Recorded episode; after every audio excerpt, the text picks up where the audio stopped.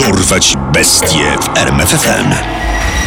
Imię i nazwisko Werner Ferrari. Miejsce i okres działalności Szwajcaria lata 80. XX wieku. Liczba ofiar 5 potwierdzonych, prawdopodobnie 11. Skazany na dożywocie. Lokalne festyny to chętnie celebrowana tradycja w małych, malowniczych szwajcarskich miasteczkach. Nie inaczej było 7 września 1985 roku w Rumlang. Okazją do świętowania było otwarcie nowej stacji kolejowej. Impreza przyciągnęła wielu okolicznych mieszkańców, wśród nich większość stanowiły rodziny z dziećmi. Siedmioletni Daniel Suter odłączył się od rodziców, by podziwiać elektryczne łódki pływające po jeziorze. Dla nich, dla rodziców, pozostawienie dziecka samemu sobie podczas festynu nie było niczym niepokojącym. Tym bardziej, że większość uczestników imprezy to znajomi i sąsiedzi.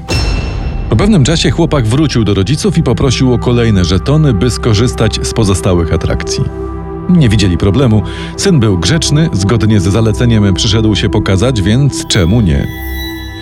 Daniel dostał pozwolenie na kolejny samodzielny wypad. W międzyczasie jego rodzice wraz ze znajomymi i sąsiadami spędzali czas przy stole. Impreza trwa w najlepsze. Daniel nie sprawia kłopotów. Od czasu do czasu pojawia się w restauracji, aż do późnych godzin wieczornych. Czas się zbierać, jest ciemno, robi się coraz chłodniej. Tak, gdzie jest Daniel? Ostatnio widziałam go z chłopcami, tu, niedaleko. Państwo Suter zbierają się do wyjścia i zaczynają szukać syna. W pierwszym odruchu zaglądają w miejsca, w których przebywał wcześniej, jednak nie udaje im się go znaleźć. Przeszukują stopniowo cały obszar festynu, jednak i to nie daje rezultatów. Jest późno, ciemno i zimno. Zdenerwowani postanawiają wezwać policję. Ta pojawia się bardzo szybko, jeszcze przed końcem imprezy. Pierwsze działania przynoszą zaskakujące i przerażające efekty. Tak, widzieliśmy takiego chłopca. Wychodził z jakimś mężczyzną, awanturował się, ale wiecie panowie jak to jest. Pewnie ojciec chciał go zabrać do domu, a dzieciak wolał zostać i się bawić. Scena jak dziesiątki podobnych podczas tego typu wydarzeń nie wzbudziła w nikim niepokoju. Świadkowie opisali podejrzanego jako niezbyt wysokiego, około 50-letniego ciemnowłosego mężczyznę w skórzanej kurtce. Było wiadomo, że doszło do porwania. Poszukiwania z udziałem funkcjonariuszy i wolontariuszy trwają kolejne doby. Na miejsce zostaje wezwany śmigłowiec.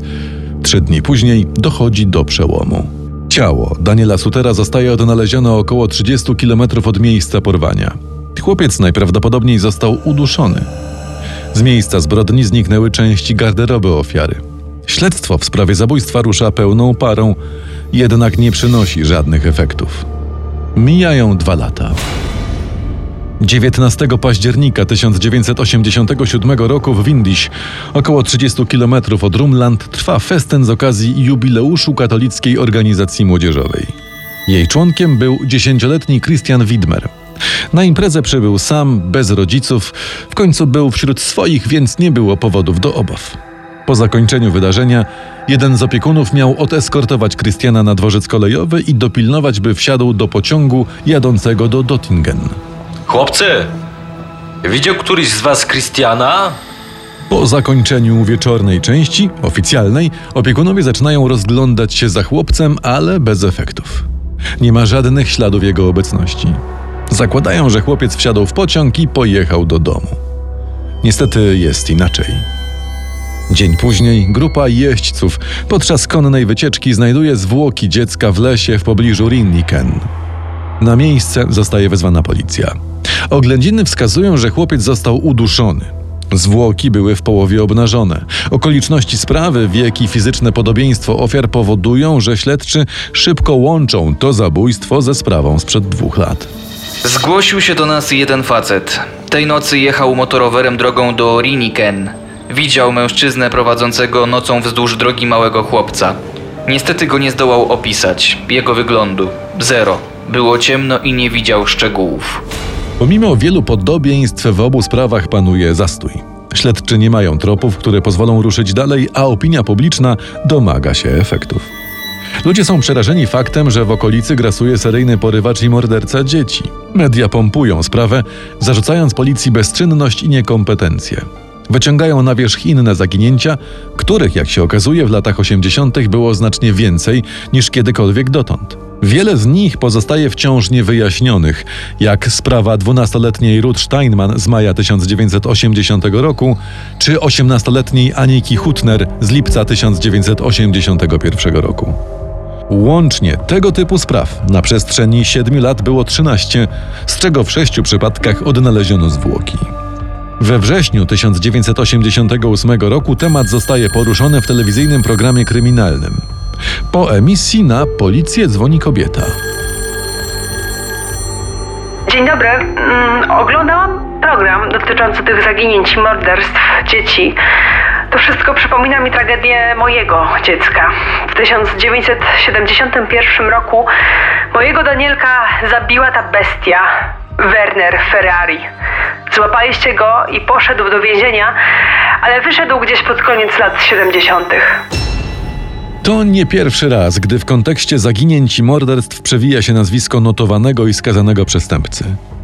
Każdorazowo jednak policja albo nie przesłuchała go w sprawie, albo nie udało im się go odnaleźć, albo miał wątłe, ale jednak alibi. Podobnie było i tym razem. Śledczym nie udało się zidentyfikować miejsca pobytu Ferrariego i nie kontynuowali wątku. Tymczasem temat drążą media. Dziennikarze szybko wyciągnęli wniosek, że po emisji materiału w telewizji od roku nie doszło do żadnego zniknięcia dziecka w podobnych okolicznościach. Najwyraźniej sprawca się przestraszył i ukrył. Tak było łącznie dwa lata. 26 sierpnia 1989 roku w Hagendorf odbywa się odpust połączony z festynem. Dziewięcioletnia Fabienne Imhoff bawi się z koleżanką, eksplorując atrakcje imprezy. Po jakimś czasie do rodziców wraca tylko jej młodsza koleżanka. Gdy Fabienne nie pojawia się przez dłuższy czas, na jaw wychodzi przerażający fakt. Jej koleżanka wyznaje, że zaczepił je pewien mężczyzna. Ona miała poczekać, a Fabien zabrał ze sobą, żeby coś jej pokazać. Na miejsce natychmiast zostaje wezwana policja i ruszają poszukiwania. Niestety, na terenie festynu nie udaje się odnaleźć porwanej dziewczynki. Dopiero kolejnego dnia, niedaleko domu państwa Imhoff, zostają odnalezione zwłoki dziecka. Wszystko wskazuje na motyw seksualny. Sekcja zwłok ujawnia, że dziewczynka została uduszona. Opis mężczyzny, który podaje koleżanka ofiary, powoduje, że śledczy natychmiast łączą sprawę z poprzednimi i powiązują ją z pasującym do rysopisu podejrzanym. Dawać mi tu tego Wernera Ferrari, natychmiast! Jak się okazuje, Ferrari mieszkał w tym samym kantonie, w którym odbywał się odpust. Już 30 sierpnia zostaje aresztowany i doprowadzony na policję. Media natychmiast obwiniają go o te i poprzednie zbrodnie. Podczas okazania zdjęć podejrzanych koleżanka ofiary bez wątpienia typuje Ferrariego. On samo dziwo przyznaje się do porwania i zabójstwa, lecz szybko zaczyna zmieniać wersję. W toku przesłuchań przyznaje się również do zabójstwa Christiana Widmera i Benjamina Egli, lecz i to przyznanie na zmianę potwierdza i odwołuje. Panie Ferrari, jak to w końcu było? Które z tych dzieci porwał pan i zamordował?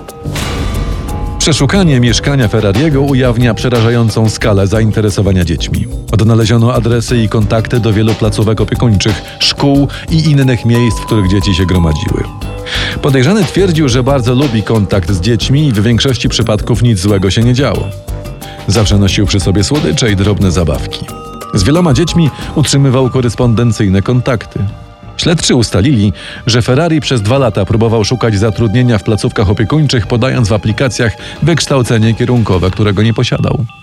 Nie udało mu się jednak nigdy zatrudnić jako opiekun, natomiast od listopada 86 do marca 87 pracował w kuchni domu dziecka w Oberagerii. Podejrzany wykazuje cechy schizoidalnych zaburzeń, których efektem jest brak potrzeby bliskich kontaktów z ludźmi i wycofanie emocjonalne. W związku z tymi zaburzeniami podejrzany nie był w całości świadomy czynów, które popełnił.